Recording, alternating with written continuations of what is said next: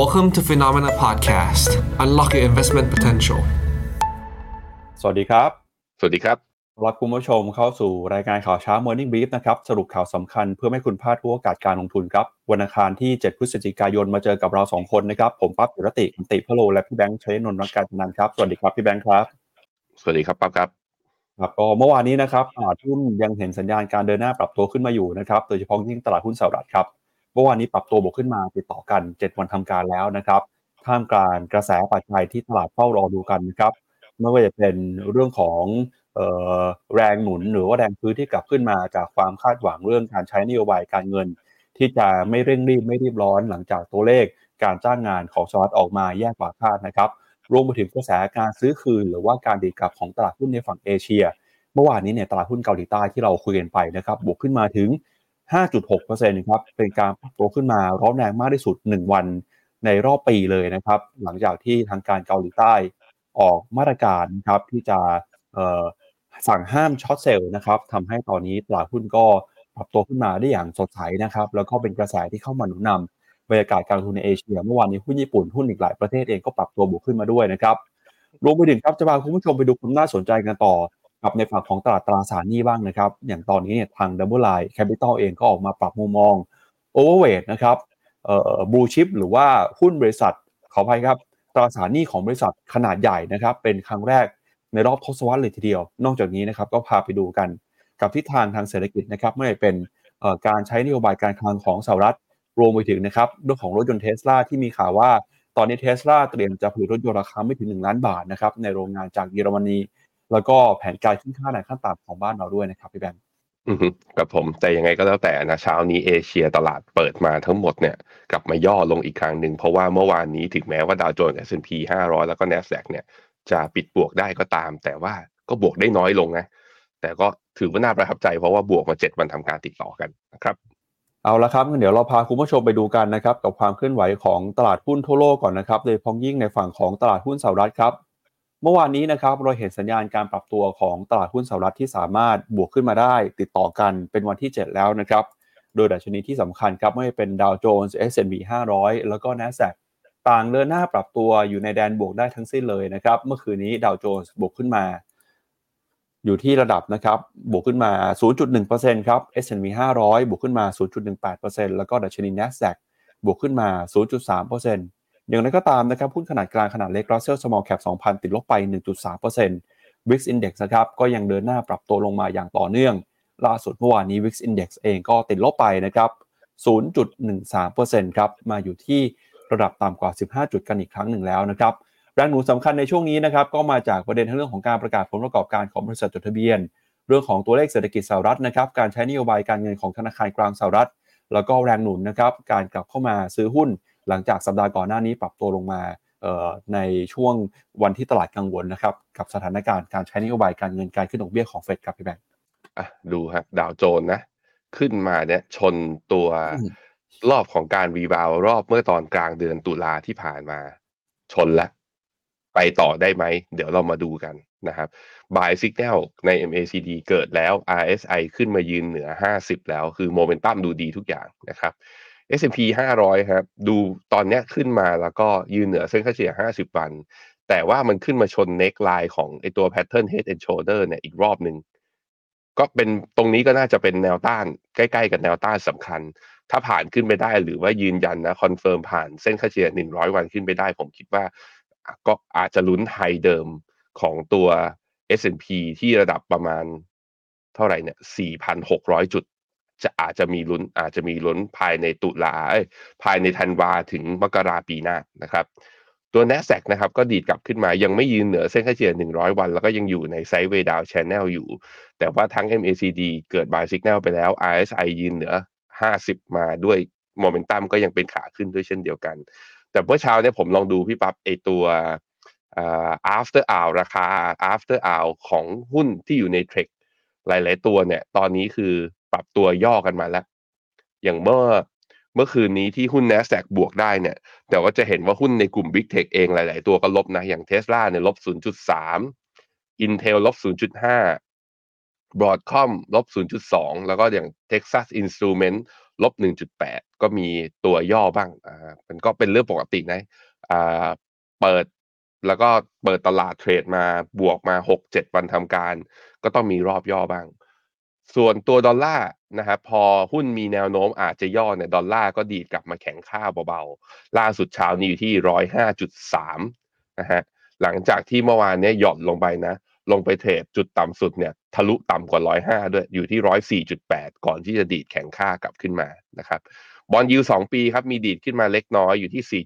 4.925ยังต่ำกว่าห้าเปอร์เซ็นในขณะที่บอลยู10ปีเนี่ยขึ้นมาอยู่ที่4.63ก็ดีดขึ้นมานิดนึง ยังไม่ได้เคลียร์ว่าแบบว่านี่คือจุดต่ำสุด แล้วบอลยูจะดีต่อหรือเปล่านะครับ อาจจะเป็นการดีช่วงสั้น แค่นั้นเพราะว่าตลาดหุ้นวิ่งมาเร็วและแรงมากๆ ในช่วงสัปดาห์ที่ผ่านมา นี่อาจจะเป็นจังหวะพักฐานช่วงสั้นนะครับครับมีข่าวบริษัทจดทะเบียนในสหรัฐที่น่าสนใจหนึ่งบริษัทคือ City Group ครับพี่แบงค์เมื่อวานนี้ราคาหุ้นของ City Group ติดลบไป 0.5%นะครับแต่ชวนที่แบงค์ไปดูภาพชาร์ตของราคา City หน่อยฮะเมื่อวานนี้มีข่าวนะครับว่าธนาคารเนี่ยยังคงเดินหน้าแผนในการปรับโครงสร้าง เตรียมการจะปลดพนักงานเพิ่มเติมอีกประมาณ 10%ของการจ้างงานทั้งหมดนะครับปัจจุบันเนี่ยซิตี้มีพนักงานทั่วโลกประมาณ 240,000ตำแหน่งครับถ้าหากว่าปลดไป 10%เนี่ยก็น่าจะประมาณสัก 24,000 คนนะครับซึ่งการปรับโครงสร้างในครั้งนี้เนี่ยก็เป็นความพยายามในการฟื้นฟูนะครับแรงรายได้แล้วก็เป็นการลดรายจ่ายของบริษัท เพื่อทำให้บริษัทสามารถกลับมามีผลประกอบการที่ดีมากขึ้นอีกครั้งหนึ่งครับ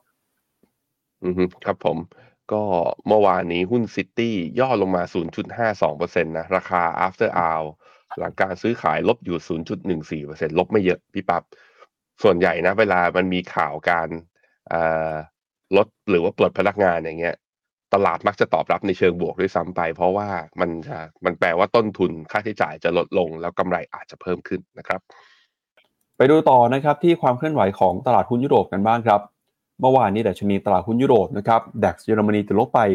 0.3%ฟุตซี่ร้อยอังกฤษนะครับปรับตัวเคลื่อนไหวอยู่ในกรอบแคบๆ ราคาเกือบไม่เปลี่ยนแปลงเลย แล้วก็ CAC 40 ของฝรั่งเศส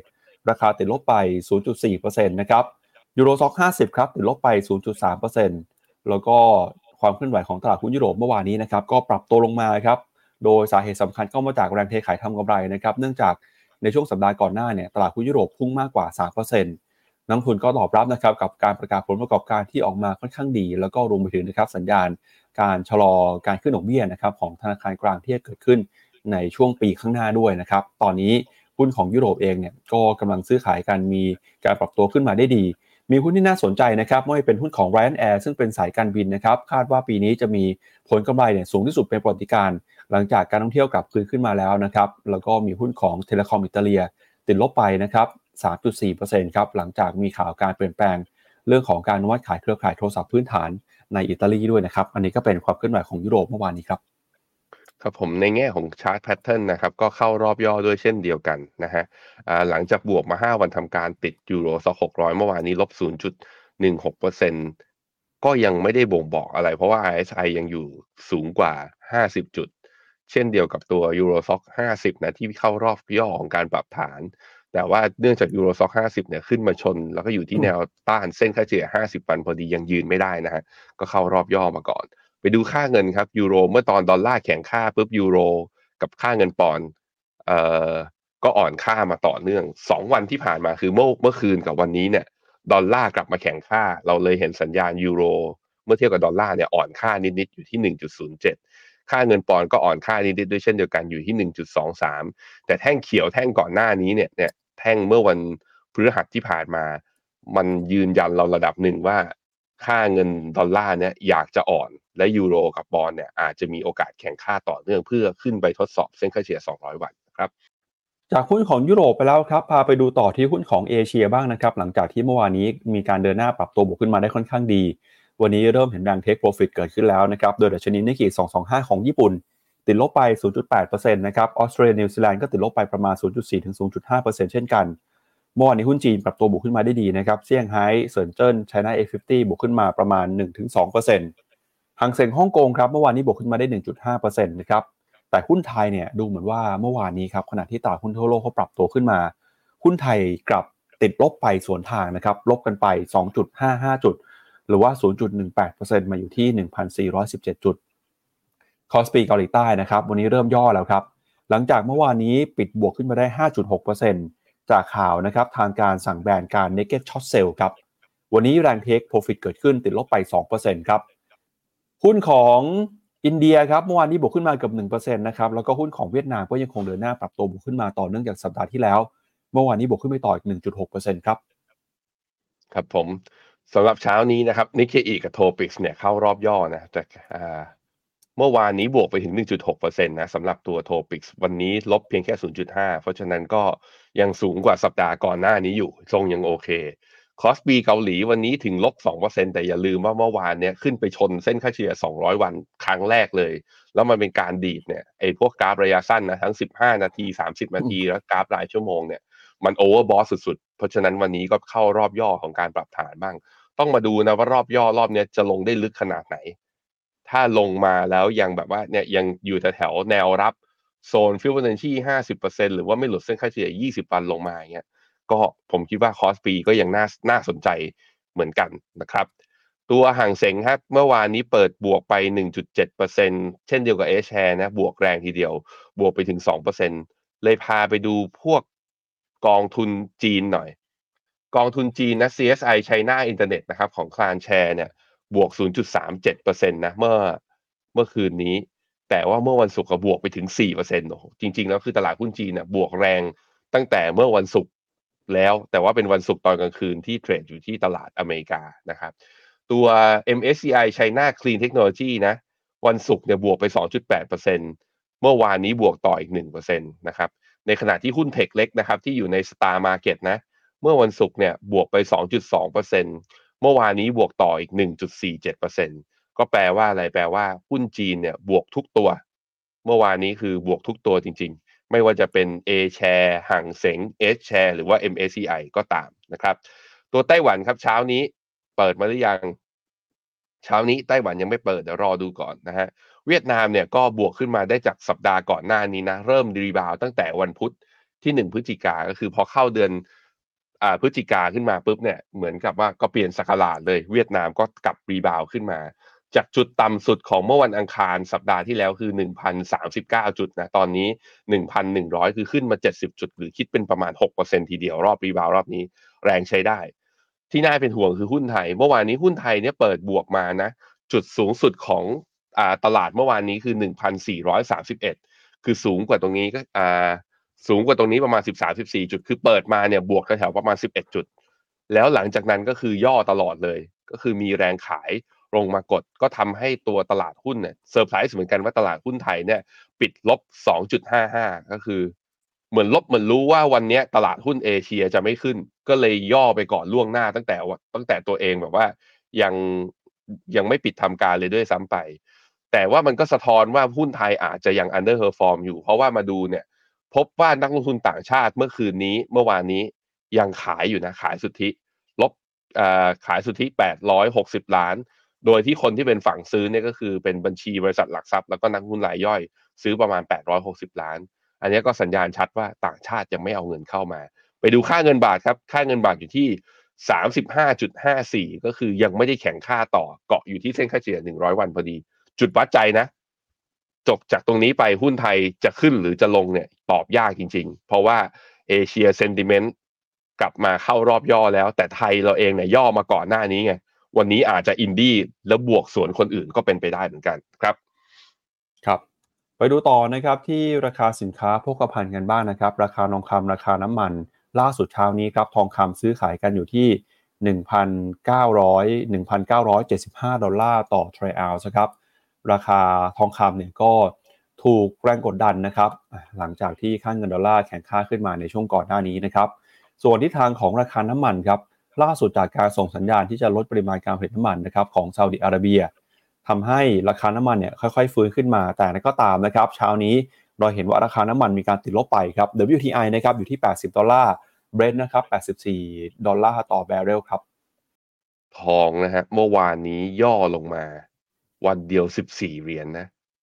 จากจุดสูงสุดเนี่ยขึ้นไป 1993 ปิดลงมาที่ 1975 ตอนนี้เช้านี้อยู่ที่ 1975 ซึ่งพอดีกับฟิบ o นัชชี160ไอไอฟิบ o นัชชี61.8 หรือ Golden Ratio ของรอบที่มีมาตลอด จะเห็นว่ารอบก่อนหน้านี้ที่ลงมานะ ก็จุดนี้ยังไม่ผ่าน มีรอบเนี้ยที่ผ่านขึ้นไปแล้ว แต่กลายเป็นว่ากลับมาทดสอบอีกรอบหนึ่ง น่าสนใจตรงที่ ตอนเนี้ยเช้านี้เลยเนี่ย มันเกิด sell สัญญาณใน MACD แล้วเรียบร้อยอ้าวตกลงทองจะลงเหรอทั้งทั้งที่ดอลลาร์กลับมาอ่อน ดูจากทรงแล้วคือ ถ้าสำหรับผมคือ ถ้ามันปิดต่ำกว่าหนึ่งเก้าเจ็ดห้าลงมาตัวเนี้ย ก็ต้องมอบตัวก่อนนะเป็นผมผมก็ take profit มีอะไรก็ไอที่ซื้อกันมา ตั้งแต่พันแปดต้นๆอะไรเงี้ย เป็นผมผมก็อะลดพอร์ตออกก่อนรอดูก่อนว่ามันจะสามารถข้ามไปได้หรือเปล่า ในขณะที่ราคาน้ำมันนะครับ ตัวราคาน้ำมันยังย่อลงมาอยู่ ล่าสุดเช้านี้อยู่ที่ 80.55 เป็นจุดต่ำสุดนับตั้งแต่ย้อนกลับไปคือวันที่ 29 สิงหาที่ผ่านมาเบรนท์ก็เช่นเดียวกันเบรนท์ก็มีการปรับตัวย่อลงมา แต่เบรนท์เนี่ยตอนที่อตอนต้นเดือนตุลาที่ผ่านมา ตอนนั้นตลาดมันย่อลงมาแรง จุดต่ำสุดของรอบนั้นเนี่ยอยู่ที่ 83.88 ตอนนี้อยู่ที่ 84.89 เพราะนั้นยังยังยังยังไม่มีนิวโลนะครับ แต่ว่าชัดเจนว่าทั้งสองตลาดราคาน้ำมันตอนนี้อยู่ในทิศทางขาลง นั่นแปลว่าแรงกดดันทางด้านเงินเฟ้อลดลง เฟดก็คงจะไม่จำเป็นที่จะต้องส่งสัญญาณเหี่ยวเพื่อขึ้นดอกเบี้ย เพราะฉะนั้นเหตุการณ์ภาพทั้งหมดทั้งมวลยังเข้าทาง risky asset หรือสินทรัพย์ประเภทหุ้นนะครับว่าน่าจะเป็นปรับฐานระยะสั้น อาจจะเกิดขึ้นสัปดาห์นี้ เพื่อเตรียมที่จะ take off แล้วบินขึ้นต่อในไตรมาสสี่ในช่วงที่เหลือนะครับ ครับ เอาละครับ เรามาดูความเคลื่อนไหวของตลาดหุ้นในฝั่งของ emerging market เอ่อ emerging market กันหน่อยนะครับ ล่าสุดเนี่ยมีสัญญาณการฟื้นตัวขึ้นมาดีขึ้นนะครับของหุ้นในฝั่งตลาดเกิดใหม่ครับ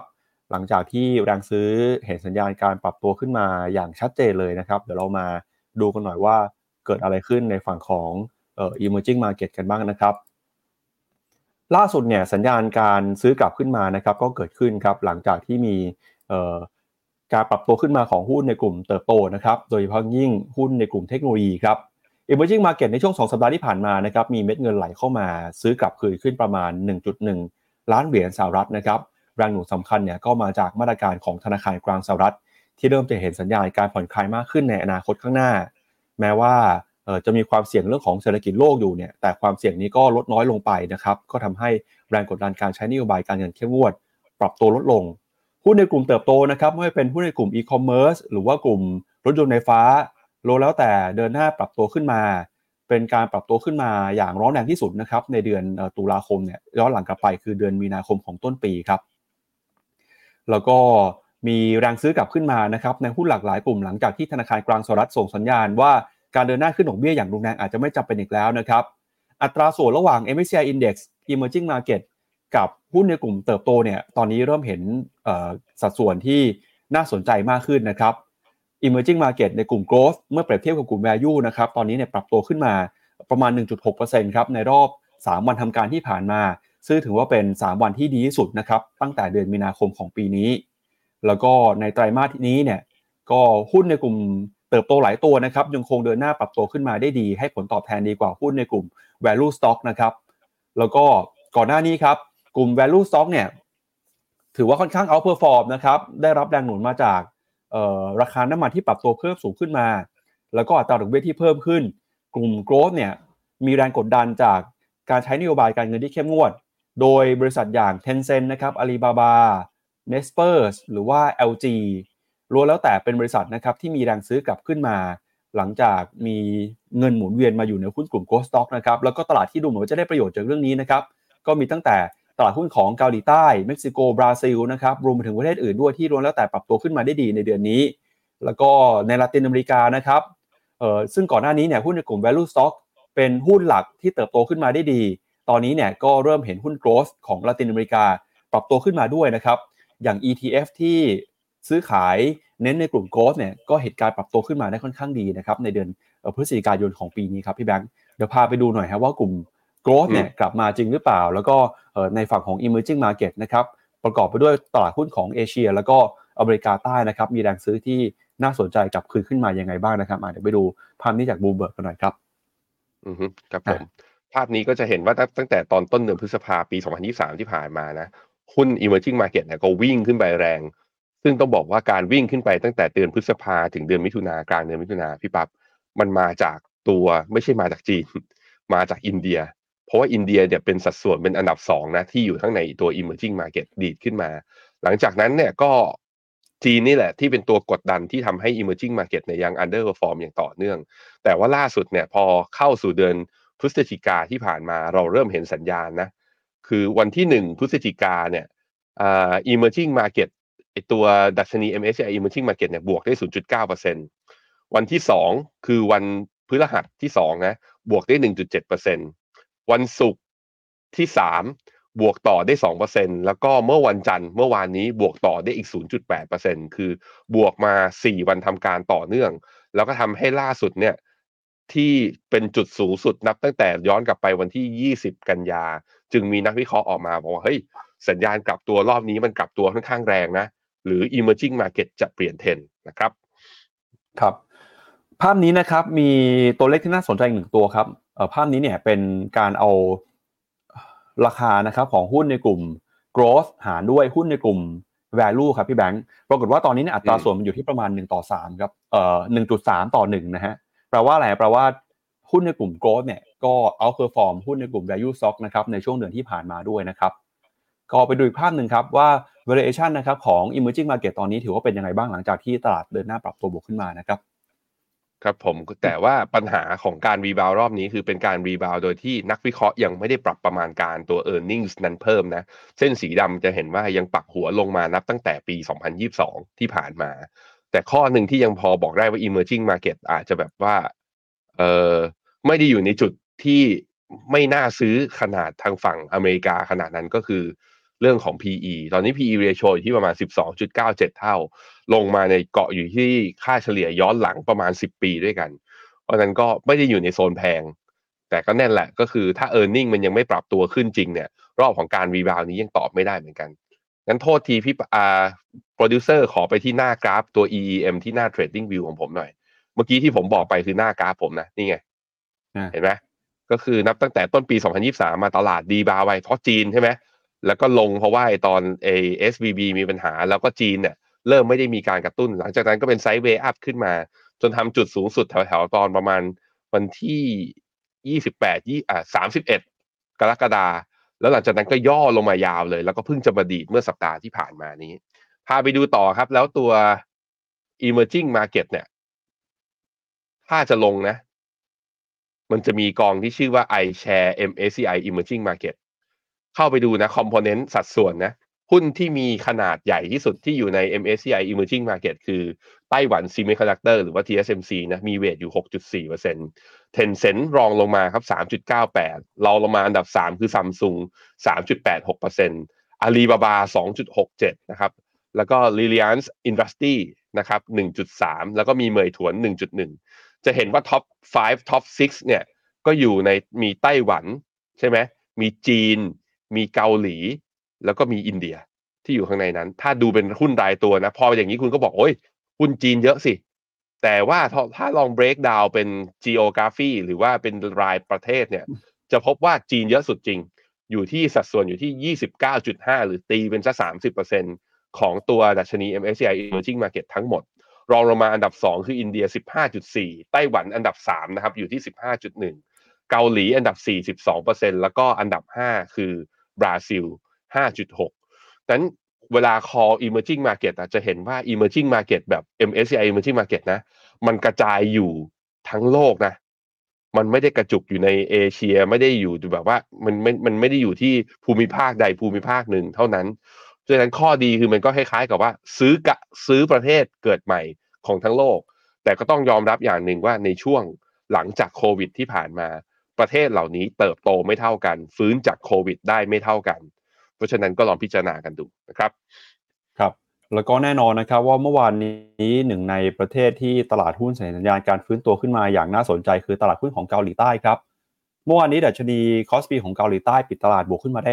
5.6%นะครับหลังจากที่ทางการเกาหลีใต้เนี่ยออกมาประกาศใช้มาตรการ สั่งห้ามการขาย short นะครับหรือว่า short sell ครับ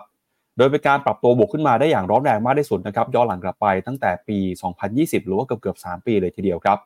ดัชนีคอสปีนะครับปิดบวกขึ้นมา 5.66%หรือว่าเพิ่มขึ้นมา 134 จุดนะครับมาอยู่ที่ 2,500 จุดครับเป็นการปรับตัวบวกขึ้นมาติดต่อการปนที่ 4 แล้วนะครับแล้วก็วอลุ่มการซื้อขายก็หนาแน่นขึ้นมาอย่างชัดเจนเลยครับ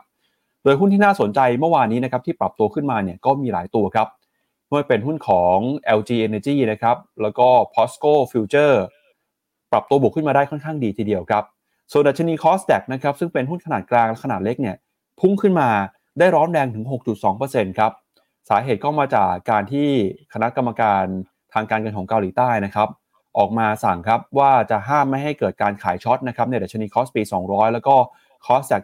150 ตั้งแต่เมื่อวานนี้จนถึงเดือนมิถุนายนปีหน้า ซึ่งคำสั่งนี้เนี่ยนะครับจะไม่กระทบต่อสถานะที่เปิดอยู่แม้ว่าคำสั่งดังกล่าว จะเคยถูกยกเลิกในช่วงที่มีการแพร่ระบาดของโควิดในปี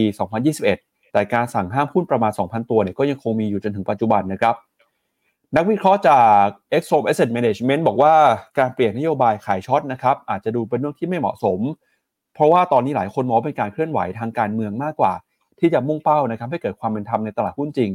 เนื่องมาจากในปีหน้าเนี่ยเกาหลีใต้ก็จะมีการเลือกตั้งนะครับ แล้วก็ในตลาดเกาหลีใต้ครับคนที่มีความเคลื่อนไหวมากที่สุดกลุ่มหนึ่งเนี่ยก็คือนักทุนรายย่อย ถ้าหากว่าการเปลี่ยนแปลงกฎระเบียบทำให้นักทุนรายย่อยพอใจ ก็จะมองว่าเป็นผลดีต่อการเมืองนะครับ เกาหลีใต้ครับเตรียมการจะเลือกตั้งในเดือนเมษายนของปีหน้า แล้วก็ที่สาธารณชนนะครับก็มีการรับรู้ครับว่าการขายช็อตเนี่ยเป็นผลลบต่อตลาดหุ้น เพราะฉะนั้นนะครับผู้ร่างกฎหมายในฝั่งของรัฐบาลก็พยายามจะเรียกร้อง ให้ออกมาตรการในการยุติการขายช็อตหุ้นนะครับเพื่อเป็นการตอบสนองต่อความต้องการของนักทุนรายย่อย หลังจากที่นักลงทุนรายย่อยนะครับได้ประโยชน์จากเรื่องนี้เนี่ยทางฝั่งการเมืองก็คาดหวังว่าจะมีคะแนนเสียงความนิยมนะครับของพรรคการเมืองในเกาหลีใต้ เดินหน้าปรับตัวเพิ่มมากขึ้น อย่างไรก็ตามนะครับถ้าไปดูจากสถิติเนี่ยจะเห็นว่าการขาย short sell ส่วนใหญ่ในเกาหลีใต้ดำเนินการโดยนักลงทุนสถาบันนะครับอย่างไรก็ตามมูลค่าการขาย short คิดเป็นสัดส่วนที่น้อยมากในตลาดครับโดยคิดเป็นประมาณ 0.6%ของมูลค่าตลาดคอสปีแล้วก็ 1.6%ของคอสแดกเท่านั้นเองครับพี่แบงค์อืมครับผมอะไปดูตัวเลขนะว่าเขาไป short กันที่ไหน ปรากฏว่าเขาไป short กันที่พวกหุ้น EV แบตเตอรี่นะ ล่าสุดอย่างหุ้นอย่าง POSCO หรือ Eco Pro หรือว่า LG Energy ที่ทำพวกแบตเตอรี่เนี่ยมีสถานะคือถูก short เนี่ยขึ้นมามากกว่า 18-20%ของ free float โอ้จำนวนค่อนข้างเยอะนั้นแล้วขึ้นเป็นการดีดขึ้นมาshort เพิ่มขึ้นน่ะในช่วงประมาณเดือนสิงหาเดือนกันยาที่ผ่านมานี่เอง แสดงให้เห็นว่าทางการคงเห็น stat แหละและเห็นตัวเลขว่าเฮ้ยไอ้ที่ตลาดหุ้นมันพังแล้วก็ลงแรงกว่าปกตินั้น อาจจะมีสถานะนี่แหละมีเหล่ากองทุนหรือนักลงทุนเนี่ยมองแช่งลงกันอยู่จำนวนหนึ่งนะฮะอะ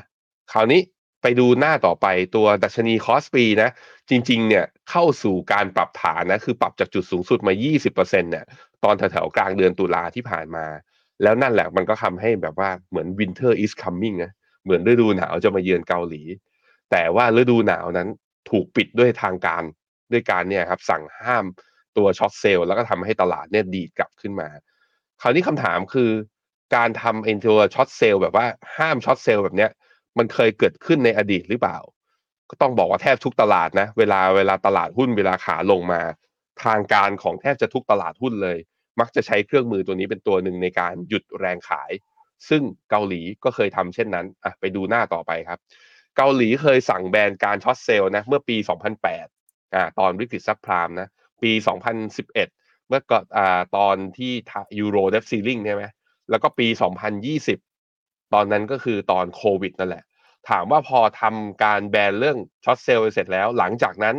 ประมาณ 1 เดือนนะ ตลาดเหมือนจะเจอจุดต่ำสุด แล้วดีดกลับมาได้ทุกครั้ง stat ดูจะเป็นแบบนั้นพี่ปับ๊บ stat ดูจะเป็นแบบนั้น มาดูว่ารอบนี้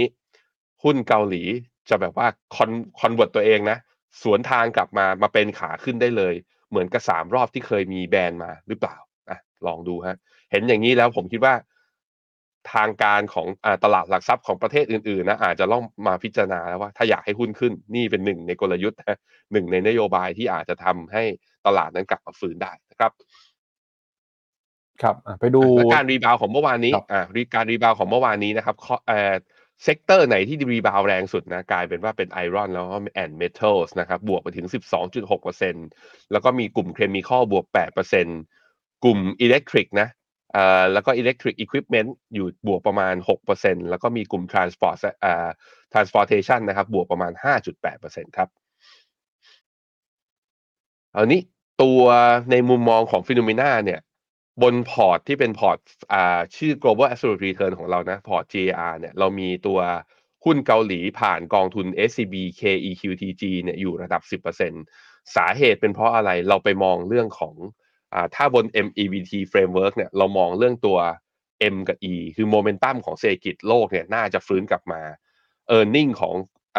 หุ้นจดทะเบียนข้างในเกาหลีจึงน่าจะกลับมา ซึ่งเกาหลีเนี่ยเป็นประเทศที่ส่งออก ค่อนข้างเยอะโดยส่งออกไอตัวที่เขาส่งออกเยอะก็คือพวก semiconductor โดยเฉพาะที่เกี่ยวพันกับ cycle ของวงจรของตัว DRAM นะครับเพราะนั้นก็เลยมีมีความเป็นไปได้สูงที่ EPS ของตลาดหุ้นเกาหลีจะกลับมาบวกได้เยอะมากขึ้นในปี 2024 นั่นจึงทำให้ตอนนี้ PE ของหุ้นเกาหลีเนี่ยถูกมาก ๆ อยู่ประมาณสัก7เท่าไม่เกิน8เท่าเท่านั้นเอง และนี่อาจจะเป็น Key Driver อีกตัวหนึ่งนะช็อตเซลก็ไม่มีแล้วเอาลุกตลาดเกาหลีก็โอเค รอบฟื้นตัวของ Semiconductor ก็กำลังจะกลับมา นั้นหุ้นเกาหลีก็น่าสนใจในการสะสมระยะยาวนะครับตัว EPS ของเกาหลีนะตอนนี้ยังไม่ถูกปรับประมาณการเพิ่มเท่าไหร่นะฮะเอ่อก็ต้องรอดูกันอีกนิดหนึ่ง ในขณะที่ถ้าดูเป็นตัวอ่า forward PE ตอนนี้อยู่ที่ประมาณ 14.19 แต่ถ้าดูเป็น historical PE เนี่ยก็ถูก เอ้ย โทษที base PE base PE นี่จะเป็นน่าจะเป็น4 quarter ก่อนหน้านี้นะ เพราะว่า forward PE เนี่ยตอนนี้ต่ำกว่า8นะครับครับอ่าถ้าดูมุมมองของฟิโนเมนาต่อตลาดหุ้นเกาหลีใต้นะครับ เหมือนเราก็ยังมี MEVT call ที่แนะนำทยอยสะสมหุ้นเกาหลีใต้มาในช่วงก่อนหน้านี้นะครับพี่แบงค์อืมใช่ครับก็ยังสะสมแล้วก็ยังลงทุนได้อย่างต่อเนื่องนะสำหรับใครที่ชอบเกาหลีเนี่ย หรือว่าเฮ้ยมองว่าเฮ้ยโลกน่าจะฟื้นแล้ว semiconductor น่าจะมา AI น่าจะเป็น real thing น่าจะเป็นของจริง ไม่ใช่แค่เป็นวายเพียงอย่างเดียว เกาหลีก็น่าจะได้ประโยชน์ด้วยครับ ครับอ่าแล้วถ้าเราไปดูต่อครับไปดูว่าตลาดหุ้นของเออเอเชียในปีหน้าเนี่ยมีตลาดหุ้นไหนจะน่าสนใจบ้างนะครับ พาคุณผู้ชมไปดูมุมมองของ Blackstone หน่อยครับ Blackstone นะครับเขาก็ออกบทวิเคราะห์มาแล้วก็ให้มุมมองนะครับถึงแนวโน้มการเติบโตของตลาดหุ้นในฝั่งของเอเชียนะครับ คุณโจบาร์เรตตาครับเป็น Blackstone Global Head of Private Equity นะครับออกมาเปิดเผยครับ ระบุว่าในปีหน้าเนี่ยจะเห็นสัญญาณการปรับตัวอย่างคึกคักของตลาดหุ้นเอเชีย โดยแนะนำให้จับตา 2 ประเทศครับก็คือตลาดหุ้นของอินเดีย แล้วก็ตลาดหุ้นของญี่ปุ่น เขาคาดว่าจะเป็น 2 ตลาดที่คึกคักมากที่สุดของเอเชียในปีหน้าเลยนะครับ เขาบอกว่าสาเหตุที่จะทำให้ตลาดหุ้นของอินเดียกับญี่ปุ่นเนี่ยเดินหน้าฟื้นตัวขึ้นมาได้อย่างแข็งแกร่งนะครับหรือว่ามีการซื้อขายที่คึกคักก็มีสาเหตุมาจาก 1 คืออย่างฝั่งตลาดหุ้นอินเดียนะครับจะเห็นการเติบโตที่อยู่ในระดับสูง แล้วก็บรรยากาศการทุนที่ฟื้นตัวมากขึ้นนะครับจะเป็นแรงหนุนนำให้ความคึกคักทางเศรษฐกิจ ฟื้นคืนกลับขึ้นมาครับนอกจากนี้เนี่ยเขาก็บอกว่าในช่วงก่อนหน้านี้นะครับถ้าไปดูในฝั่งของ private equity deal ในญี่ปุ่นในญี่ปุ่นเนี่ย ช่วงที่ผ่านมาก็ซบเซามาอย่างยาวนานครับแต่ปรากฏว่าในช่วงปีนี้เนี่ยเราเริ่มเห็นนะครับดีลหรือว่ามูลค่าการซื้อขายของธุรกิจต่างๆ เริ่มฟื้นตัวขึ้นมามากขึ้น จากปีก่อนหน้านี้นะครับอยู่ที่ระดับประมาณ 300 ล้านเหรียญตอนนี้ขยับขึ้นมาเป็น 2,000 ล้านเหรียญแล้วนะครับโดยกลุ่มที่มีกิจกรรมหรือว่ามี M&A มีดีลต่างๆ ที่คึกคักเนี่ยก็คือกลุ่ม IT กลุ่ม Healthcare แล้วก็กลุ่มสินค้าอุปโภคบริโภคครับ โดย private equity ของ b l a c k s t o n นะครับเขาก็บอกว่าตอนนี้เห็นการฟื้นตัวขึ้นมาอย่างชัดเจนเลยนะครับ เมื่อเปรียบเทียบกับปี 2022 ครับเขามีการเข้าไปลงทุนนะครับ เพิ่มเติมที่เป็นสัดส่วนหลักหมื่นล้านเหรียญเลยทีเดียว แล้วก็บอกว่าสาเหตุสำคัญที่ทำให้กิจกรรมของญี่ปุ่นจะคึกคักมากขึ้น ก็มาจากแนวโน้มการใช้นโยบายการเงินของญี่ปุ่นนะครับ ที่ยังคงเข้ามาหนุนนำนะครับ การเติบโตของบริษัทจดทะเบียน แล้วก็รวมถึงค่าเงินเยนที่อ่อนค่าไปเนี่ย ก็เข้ามาดึงดูดนะครับให้ต่างชาติเนี่ยเข้ามาลงทุนในตลาดหุ้นของญี่ปุ่นเพิ่มมากขึ้นนะครับ ก็ลุ้นกันครับว่าปีหน้าเนี่ยหุ้นเอเชียจะกลับมาคึกคักแค่ไหนแล้วหุ้นของญี่ปุ่นกับหุ้นของอินเดียจะกลับมาได้จริงหรือเปล่าอยู่นี้เขามองนะครับ อือฮึอ่า Blackstone คาดการมูลค่าของตลาดหุ้นเอเชียเนี่ยจะเติบโตค่อนข้างเยอะ โดยเฉพาะอินเดียกับญี่ปุ่นใช่ไหมเมื่อกี้ถ้าสรุปโดยใจความนะ ผมนั่งอ่านจะไปเจอไอตัวอีเมลของเขาด้วย ที่พูดถึง outlook ของทางฝั่งเอเชียเนี่ยก็เอาจริง ๆ คือภาพรวมมาจากสามปัจจัยเขาบอกว่าอัตราดอกเบี้ยเนี่ย จะที่จะไม่สูงขึ้นในอนาคต แล้วมีโอกาสที่จะหยุดขึ้น แล้วก็มีโอกาสจะปรับตัวลงเนี่ยอันนี้จะเป็นปัจจัยสนับสนุนหุ้นทางฝั่งเอเชียตัวที่หนึ่งตัวที่สองคือเมื่ออัตราดอกเบี้ยไม่ได้เพิ่มสูงขึ้น อย่างมีนัยยะเหมือนอย่างปี 2022 หรือปี 2023 เนี่ยที่ผ่านมานั้นอัตราการเติบโตของเศรษฐกิจของปี 2024-25 เป็นต้นไปจะเริ่มปรับตัวดีขึ้น การฟื้นตัวของเศรษฐกิจน่าจะเปิด น่าจะเปิดทางมากขึ้นนะครับ แล้วก็อย่างที่ 3 คือเขามองเรื่องของการลงทุนในโครงสร้างพื้นฐานหรือ infrastructure อันนี้คือเขามองเฉพาะเจาะจงไปที่อินเดียนะว่าน่าจะมีการเติบโตที่ค่อนข้างเยอะมากๆ แต่ผมลองดูนะว่า Blackstone ล่าสุดเนี่ยพอร์ตของเขาเนี่ย asset size อยู่ที่โอ้อยู่ที่ไหนเยอะสุด แน่นอนว่าเป็นบริษัทอ่าบริษัทลงทุนนะที่อยู่ในสหรัฐ เพราะนั้นเขาสัดส่วน exposure ของเขาเนี่ยอยู่ในสหรัฐเยอะสุด แต่ปัจจุบันเนี่ยก็มีไม่ถึงครึ่ง มีหุ้นสหรัฐไม่ถึงครึ่ง อยู่ที่ประมาณสัก 43เปอร์เซ็นเท่านั้น บริษัทประเทศที่มีอันดับรองลงมานะที่ Blackstone ไปลงทุนคือจีนครับจีนเนี่ยอยู่ระดับ 187 บิลเลียน US ดอลลาร์หรือ 20 คิดเป็น 23เปอร์เซ็นแล้วก็รองลงมาเป็นอังกฤษยุโรปเนี่ยอีกประมาณสัดส่วนประเทศเราประมาณอ่าภูมิภาคเราประมาณ 10% ทางฝั่งเอเชียเนี่ยจริงๆ แล้วเขามี proportion ไม่ถึง 10%เท่านั้น เพราะนั้นอย่างถ้าเขามองว่าโอกาสการลงทุนทางฝั่งนี้ดีจริง มีโอกาสที่จะเพิ่ม exposure ให้ระดับขึ้นมาอยู่ที่ระดับ 10%เนี่ยเป็นไปได้ ซึ่ง 10%ของมูลค่าไซส์ของตัว Backstone นะอ่าสมมุติว่าเพิ่มทุก ๆ 1%ของเขา มันแปลว่าเงินก็คือประมาณสัก 1,000 ล้านเหรียญสหรัฐ แต่เพราะนี่เป็นอ่า asset manager company firm ที่ค่อนข้างแบบว่า หนึ่งในที่ที่ใหญ่ที่สุดในโลกระดับหนึ่งนะ Blackstone เราน่าน่าจะได้ยินมาสักระยะหนึ่งแล้วนะครับ ครับไปดูข้อมูลเพิ่มเติมนะครับของเอ่อความเคลื่อนไหวของกิจกรรมทางเศรษฐกิจในญี่ปุ่น แล้วก็ในอินเดียว่าเป็นยังไงบ้างนะครับพี่แบงค์อืมฮึครับผมก็ทางฝั่งตัวเอ่อญี่ปุ่นนะก็มี หลาย ๆ กองทุนที่ไปตั้งนะ พวกแบบ private equity แล้วก็พวก venture capital เนี่ย ก็สนใจแล้วก็เข้าไปลงทุนอย่างต่อเนื่องเอ่อผมก็มีคุยกับนักลงทุนในไทยนี่แหละ เขาก็บอกว่า เฮ้ย พวก private equity หรือพวก startup ในญี่ปุ่นก็เก่ง ๆ แล้วก็ต้องการ funding จากต่างชาติเข้ามาเนี่ย เพื่อที่จะแบบว่าคือเหมือนก็มี mindset ว่าเป็นคนญี่ปุ่นที่เก่ง แต่ทำสตาร์ทอัพออกมาหรือว่าอยากจะทำธุรกิจเนี่ยออกมากับต่างชาติ จึงอยากได้เงินลงทุนจากต่างชาติเนี่ยเพิ่ม อันนี้เห็นเหมือนกันเห็นเหมือนกันครับ ครับไปดูในฝั่งของอินเดียบ้างครับ อินเดียเนี่ยทางฝั่ง private equity landscape ของเขาเนี่ยในช่วงครึ่งปีแรกของปี 2023 ที่ผ่านมาก็จะเห็นว่าบวกขึ้นมาประมาณสัก 61%นะ ก็เอ่อมูลแต่ว่าถ้ามูดูมูลค่าของการลงทุนเนี่ย ต้องบอกว่าต้องยอมรับว่ามันย่อลงมา นับตั้งแต่ปี 2021 แล้วคือพอดอกเบี้ยมันขึ้นขึ้นมา พวก private equity ก็มีทางเลือกนะ แล้วก็มันเป็นช่วงที่สตาร์ทอัพเนี่ย พอมันมีต้นทุนทางการเงินสูงขึ้น ความน่าสนใจก็อาจจะน้อยลงคือเอ่อพวก PE เหล่านี้จำเป็นที่จะต้องคัดเลือกสตาร์ทอัพที่แบบว่าเป็น stage ที่แบบว่ามั่นคงจริง รายได้มียอดขายมันเกิดขึ้นจริง จึงทำให้จำนวนที่แบบว่าได้รับการ funding เนี่ยอาจจะมีลดลงบ้าง แต่ก็อย่างที่บอกไปคือถ้าดอกเบี้ยมีแนวโน้มคือไม่ขึ้นแล้ว เศรษฐกิจมีแนวโน้มฟื้น ตัวเลขการลงทุนใน PE เหล่านี้ก็อาจจะขยับขึ้นได้ในช่วงนี้ครับ ช่วงที่เหลือของปี 2023 หรือปี 2024 เป็นต้นไปนะครับ ครับ เอาละครับจากมุมมองนะครับของการลงทุนใน emerging market แล้วเดี๋ยวเราไปดูกันต่อกับมุมมองของการลงทุนในตลาดตราสารหนี้กันบ้างนะครับ พาคุณผู้ชมไปดูต่อกับมุมมองของ Double Line Capital ครับซึ่งก็เป็นหนึ่งในบริษัทลงทุนชั้นนำของโลกนะครับล่าสุดเนี่ยเขามีการออกมาปรับมุมมองปรับวิวนะครับของการลงทุนในหุ้นกู้ หรือว่าตราสารหนี้ของบริษัทที่เป็น blue chip บริษัทที่มีขนาดใหญ่นะครับโดยเป็นการปรับเปลี่ยนมุมมองแนะนำ overweight ครั้งแรกในรอบ 10 ปีเลยครับ Double Line นะครับเขาก็ออกมาบอกว่าตอนนี้เนี่ยเริ่มเห็นความน่าสนใจของ corporate bond ที่มีคุณภาพสูงนะครับ โดยคุณ Robert Cohen ครับ Head of Global Developed Credit ของ DoubleLine Capital เชื่อว่าณเวลาตอนนี้เนี่ยถือว่าเป็นช่วงเวลาที่น่าสนใจมากที่สุดเลยนะครับสำหรับการลงทุนใน Fixed Income โดยเฉพาะยิ่งนะครับในฝั่งของ Corporate Credit ในรอบ 10 ปีที่ผ่านมา โดยการปรับตัวขึ้นมาของผลตอบแทนพันธบัตรรัฐบาลนะครับแล้วก็รวมไปถึงคุณภาพของเครดิตเนี่ยที่ปรับตัวเพิ่มสูงขึ้น แล้วก็การ ปรับลดอัตราดอกเบี้ยต่อไปในอนาคตนะครับจะทำให้ corporate bond เนี่ยถือว่าเป็นหนึ่งในสินทรัพย์ที่มีความน่าสนใจ ท่ามกลางตลาดที่มีความผันผวนครับ โดย corporate bond ที่เป็น investment grade นะครับมีการปรับตัวขึ้นมาทำจุดสูงสุดในรอบ 14 ปี มาอยู่ที่ระดับ 6.5%ขณะที่ average duration นะครับก็ลดลงมาจาก 9 ปีเนี่ยลงมาเหลือ 7 ปีนะครับเดบเบิลไลเขาก็บอกว่าให้โฟกัสนะครับตราสารหนี้หรือว่าหุ้นกู้ที่มีคุณภาพจาก กลุ่มธุรกิจไม่ว่าเป็นธนาคารพาณิชย์เภสัชกรรมนะครับ pharmaceutical companies ที่มีกระแสเงินสดแข็งแกร่ง แล้วก็บริษัทเทคโนโลยีในบางบริษัทนะครับที่มีวินัยทางการเงินที่ดีนะครับก็ถือว่าเป็นหนึ่งใน sector ที่น่าสนใจ นอกจากนี้นะครับ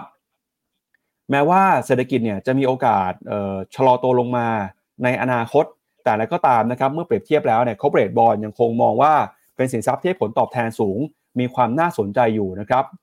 โดยเครดิตคุณภาพครับมีการปรับตัวขึ้นมาได้ดีนะครับ ท่ามกลาง lower rate investment grade ที่เห็นสัญญาณการปรับตัวเปลี่ยนแปลงไปนะครับ โดยในกลุ่มบลูชิพหรือว่าบริษัทขนาดใหญ่เนี่ยก็ล้วนแล้วแต่เป็นบริษัทที่มีตราสารหนี้ที่น่าสนใจนะครับ ขณะที่ความเสี่ยงนะครับที่เขามองว่าจะเกิดขึ้นเนี่ยเขาบอกว่าในปีหน้าเนี่ยอาจจะมีโอกาสมีความเสี่ยงต่างๆที่ไม่แน่นอนเกิดขึ้นมาก็จริงเนี่ยแต่เขาก็ยังเชื่อว่าสุดท้ายแล้วนะครับ การลงทุน ในฝั่งของตราสารหนี้นะครับได้ผลตอบแทนได้ดีต่อเนื่องไปจนถึงปีหน้า แล้วก็ในปีหน้านะครับก็เห็นว่าไม่เป็นจังบอลหรือว่าแบงก์โลนนะครับก็อาจจะมีการปรับตัวขึ้นมามีคุณภาพที่ดีขึ้นนะครับก็เลยแนะนำโดยแนะนำให้นักทุนนะครับพิจารณา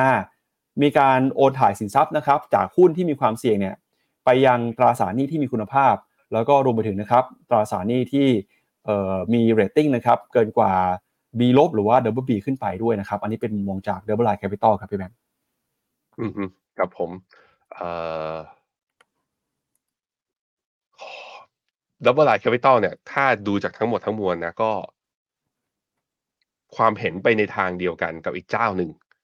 อีกเจ้าหนึ่งนั่นก็คือคุณ Howard Marks Howard Marks เนี่ยเพิ่งบินมาไทย มา Oaktree นะบินมาไทยมาจัดงานเป็น conference ให้กับนักลงทุนนะทั้งในประเทศ ซึ่งผมเมื่อวานนี้ติดงานประชุมที่บริษัทก็เลยส่งพี่หยงไปฟัง แล้วก็บอกว่า โอ้โห เจอแต่นักลงทุนตัว top แล้วก็ fund manager ของไทยนะไปนั่งฟัง แล้วก็หลาย ๆ คนคือ คือถ้าเป็นสายเนิร์ดนะเป็นสาย fund manager ต้องมีหนังสือ Howard Marks อยู่ที่ชั้นหนังสืออยู่อย่างน้อยๆหนึ่งเล่ม เขาบอกว่ามีพกไปเอาไปให้คุณ Howard Marks ไปเซ็นกันด้วย คุณ Howard นะเนี่ยพูดบนเวทีบอกว่าเออไม่ต้องเอามาให้เซ็น วันนี้มันมีหนังสือภาษาไทยเอามาแจกเดี๋ยวจะเซ็นให้คุณหยงก็ได้กลับบ้านมาเดี๋ยวผมจะไปทวงนะฮะว่านั่นมันเป็นที่ที่ผมควรจะไปเพราะนั้นหนังสือนั้นผมควรจะได้ ไม่ใช่ล้อเล่นคุณหยงให้ไปเลย ให้ไปเลย แต่คุณโทนมาเนี่ยเขาก็บอกคล้ายๆกันเขาก็บอกว่าช่วงเวลาของการลงทุนในพวกอ่าอ่าหุ้นกู้ หรือว่าตราสารหนี้ที่มีคุณภาพดีๆ นะ ที่ยิวมันสูงๆอย่างเงี้ย มันเริ่มหาได้เขาบอกว่าอย่างเนี้ย ถ้า ใครก็แล้วแต่อยากได้ผลตอบแทนจากการลงทุนปีละประมาณห้าถึงหกเปอร์เซ็นคุณไม่จำเป็นที่จะต้องไปมองในหุ้นแล้วโหดมาบ่อกอย่างนี้ กองไอ้พวกตาสารหนี้หรือหุ้นกู้คุณภาพดี คุณก็จะเจอพวกนี้แล้ว เพราะฉะนั้นช่วงเวลาที่กลับมาแบบว่าเป็นช่วงเวลายุคทองของหุ้นกู้และตาสารหนี้อะคุณโฮวดมาเขาบอกว่ามันอาจจะอยู่ในยุคหลังจากนี้ไป เพราะเขาคิดว่าดอกเบี้ยก็ใกล้จะสุดทางก็คือขึ้นไม่ได้มากมากกว่านี้ไปด้วย แล้วก็อาจจะได้ประโยชน์นะ เรามาบุ๊กแล้วก็ลงทุนตราสารหนี้นะตอนนี้ ตอนที่ดอกเบี้ยมันเริ่มลง ตอนที่แบบว่าเงินเฟ้อเริ่มขยับลง Mark to Market มา เราอาจจะได้กำไร Capital Gain จากสิ่งนี้ด้วยก็ได้อะอันนี้เป็นมุมมองอีกคนหนึ่งนะ ที่ support ว่าหุ้นกู้และตราสารหนี้ อาจจะเป็นโอกาสการลงทุนที่ดี นับตั้งแต่ปี 2024 นี้เป็นต้นไปนะครับ ครับก็ช่วงที่ผ่านมานะครับการปรับตัวเพิ่มขึ้นมาของผลตอบแทนพันธบัตรรัฐบาลสหรัฐเนี่ยก็เคลื่อนไหวสวนทางนะครับ กับทิศทางของผลตอบแทนในตลาดหุ้นครับพี่แบงก์ก็ล่าสุดเนี่ยนะครับ correlation ระหว่างบอลยูกับหุ้นเนี่ยก็ยังคงอยู่ในทิศทางที่สวนทางกันนะครับ ใช่ครับใช่ครับ มักจะเป็นอย่างนั้น มักจะเป็นอย่างนั้น ถ้าเมื่อไหร่ตราสารนี้วิ่งดีนะแห่คนแห่เข้าไปลงทุนมากๆ มักจะเป็นตอนที่คนกลัวว่าจะเกิดวิกฤต แล้วก็หาวิ่งเข้าไปหาสินทรัพย์ปลอดภัย เช่นพันธบัตรรัฐบาล ซึ่งสิ่งนั้นตอนนี้เราคิดว่ายังไม่เกิดนะ โอกาสเกิด recession ของอเมริกายังมีอยู่ก็จริง แต่ดูเหมือนมันจะถูกเลื่อนออกไปถูกดีเลย์ออกไป จากการประกาศผลการงานไตรมาสสามออกมาที่ยังสดใสและยังมีกำไรกันอยู่นะครับแต่ว่าเรื่อง recession เนี่ยยังไงก็ต้องตามตัวเลขไปเรื่อยๆ ตัวเลขหนึ่งที่สำคัญก็คือตัวเลขตลาดแรงงานทั้ง non farm payroll unemployment rate jobless claim พวกนี้ ซึ่งจะมีมาให้เราดูอยู่เรื่อยๆ แทบจะทุกสัปดาห์อยู่แล้วนะครับ ครับ ก็ไปดูต่อนะครับกับเรื่องของความสัมพันธ์ระหว่าง สหรัฐกับจีนบ้างครับ ล่าสุดเนี่ยเรายังคงเห็นความพยายามนะครับที่จะฟื้นฟู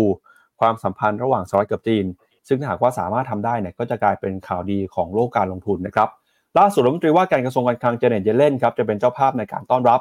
รองนายกรัฐมนตรีของจีน คุณเหอหลีเฟิงนะครับที่จะเดินทางมาสหรัฐในสัปดาห์นี้ ซึ่งก็ถือว่าเป็นหนึ่งในกำหนดการของการเจรจาระดับสูงนะครับระหว่างทั้งสองประเทศ เพื่อเป็นการลดความตึงเครียดครับก่อนจะมีเหตุการณ์ประชุมนะครับ ในความร่วมมือทางเศรษฐกิจเอเปกที่จะเกิดขึ้นวันที่ 12 พฤศจิกายนนี้นะครับที่ซานฟรานซิสโก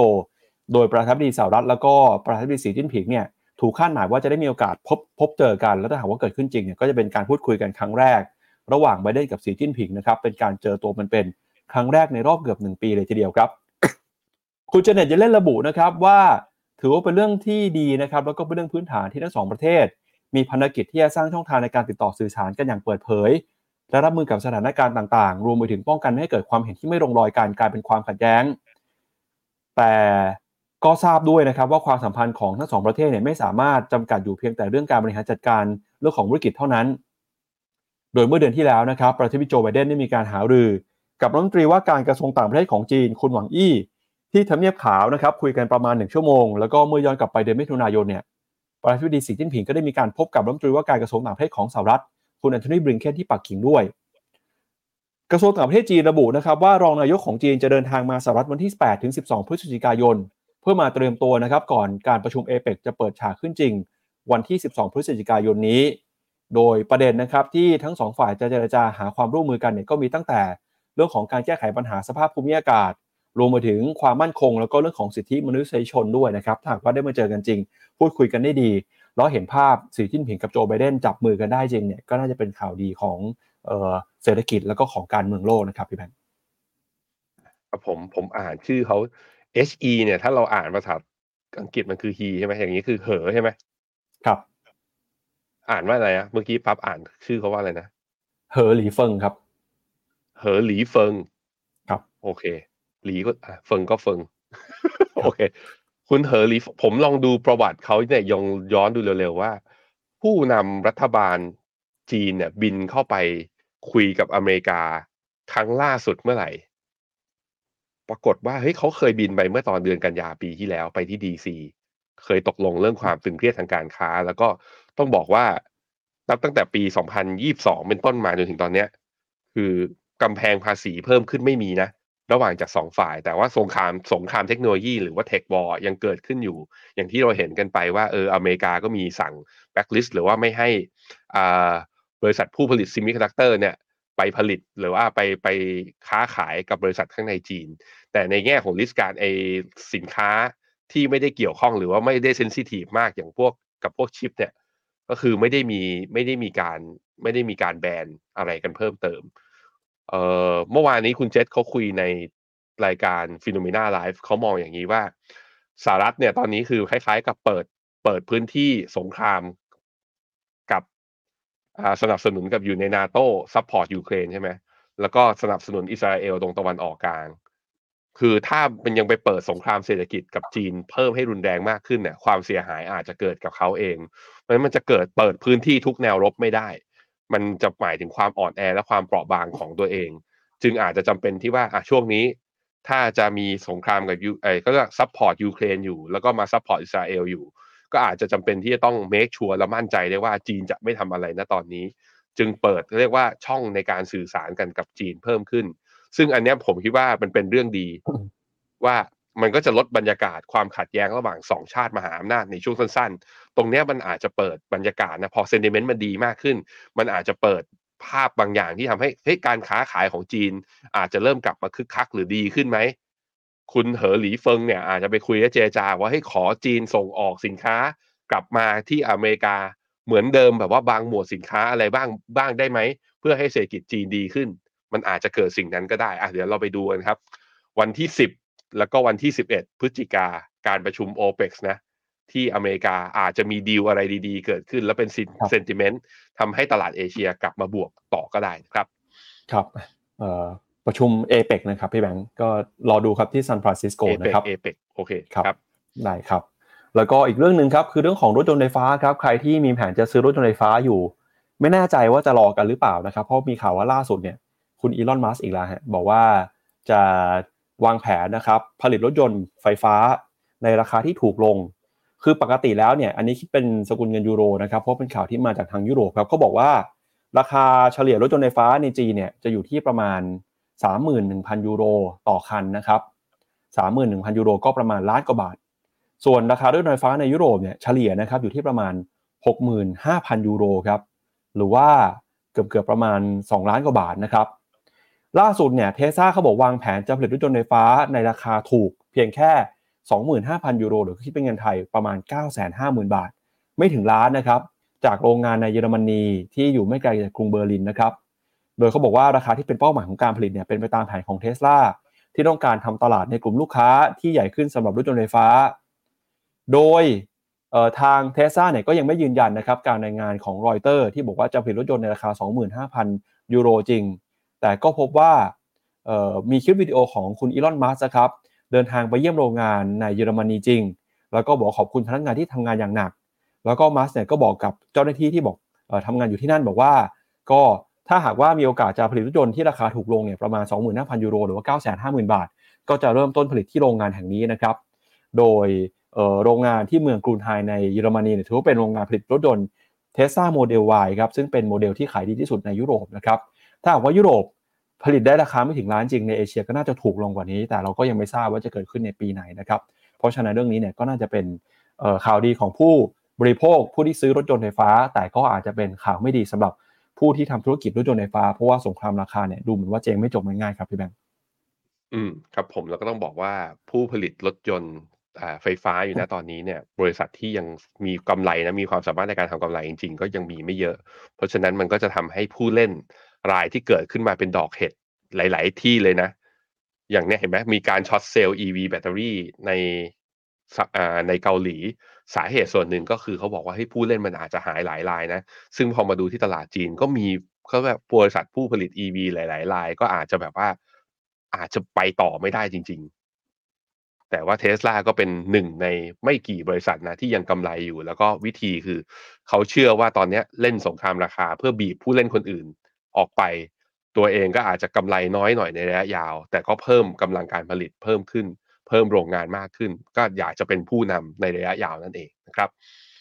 ครับก็เดี๋ยวเชิญให้แบงค์อ่านคอมเมนต์คุณผู้ชมหน่อยนะครับ เดี๋ยวช่วงต่อไปเนี่ยเรามีแขกรับเชิญพิเศษครับ วันนี้จะมาพูดถึงโอกาสการลงทุนที่น่าสนใจในช่วงนี้นะครับ แต่เดี๋ยวดูคอมเมนต์กันก่อนครับ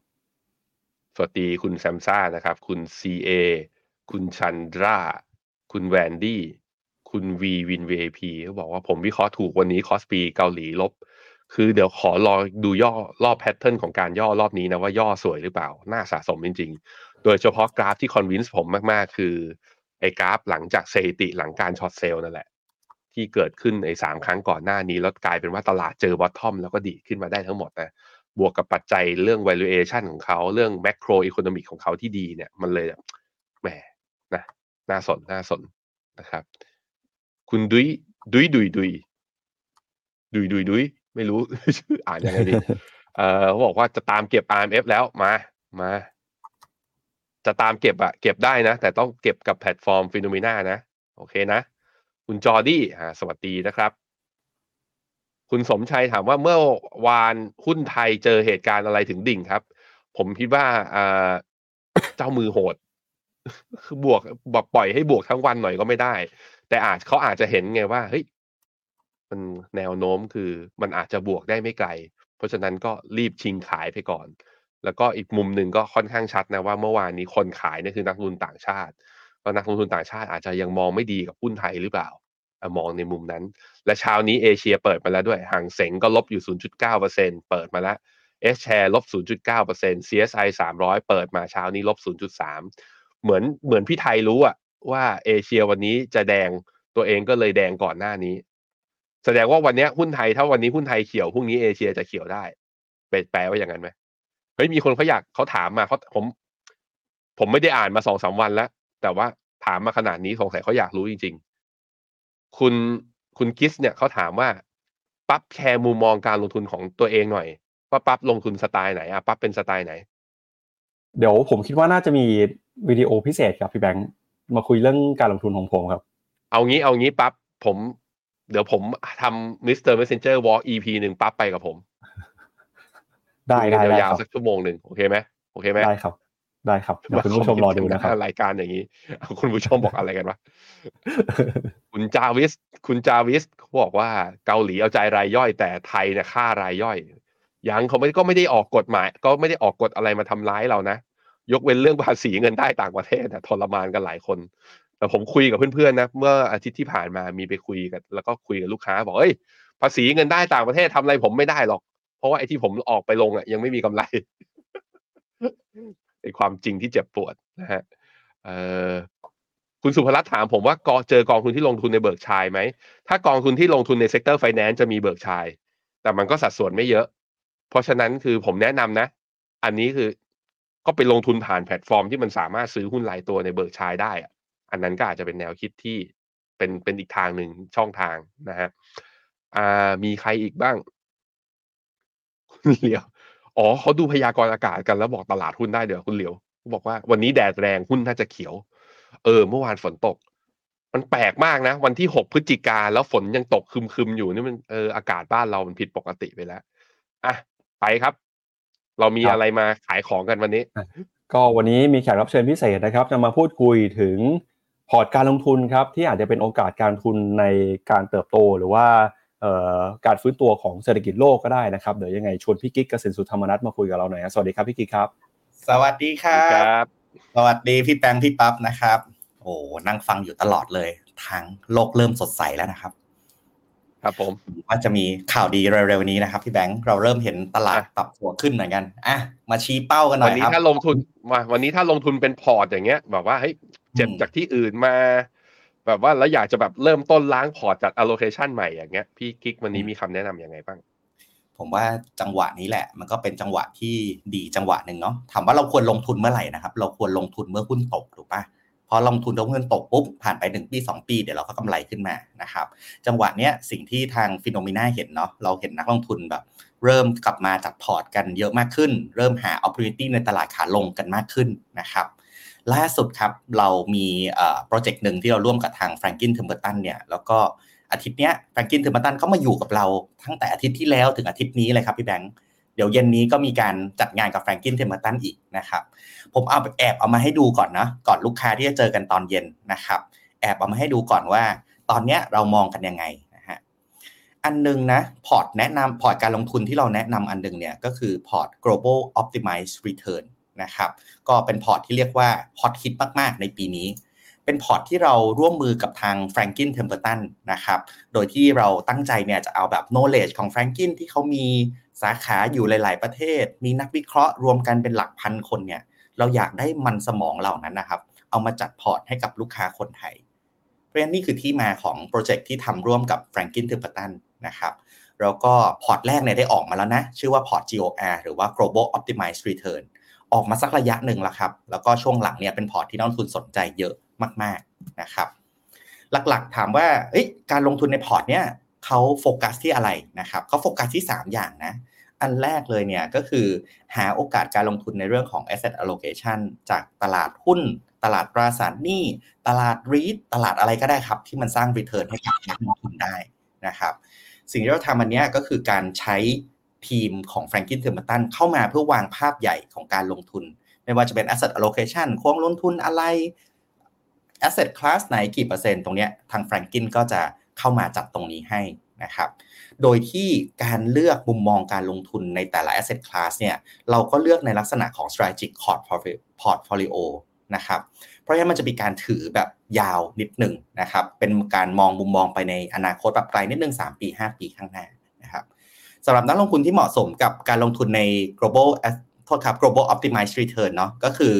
เป็นนักลงทุนที่เหมาะกับเป็นนักลงทุนที่ชอบแนว asset allocation ครับ ก็คือชอบกระจายไข่ไปหลาย ๆ ตะกร้า ไม่ได้ชอบกระจุกรวมกันอยู่ที่เดียว แล้วก็ขอให้เป็นนักลงทุนลักษณะ long term นิดนึงนะครับเพราะพอร์ตที่เราวางมาเนี่ยเป็นพอร์ตการพอร์ตที่เป็นลักษณะ long term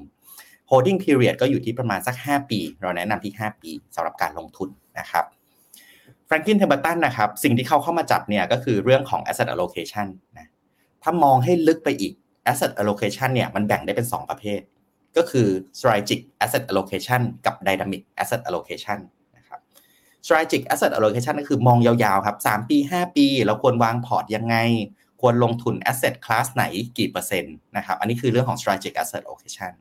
แต่ในขณะเดียวกันนะ เราจะมองระยะยาวอย่างเดียว โดยไม่สนใจพอร์ตระยะสั้นมันก็ไม่ถูกต้องถูกไหมเพราะฉะนั้นระยะสั้นเนี่ยทางแฟรงกิ้งก็จะมีการแนะนำปรับพอร์ตต่างๆ เพื่อให้เหมาะสมกับการลงทุนระยะสั้นนะครับ เช่นปัจจุบัน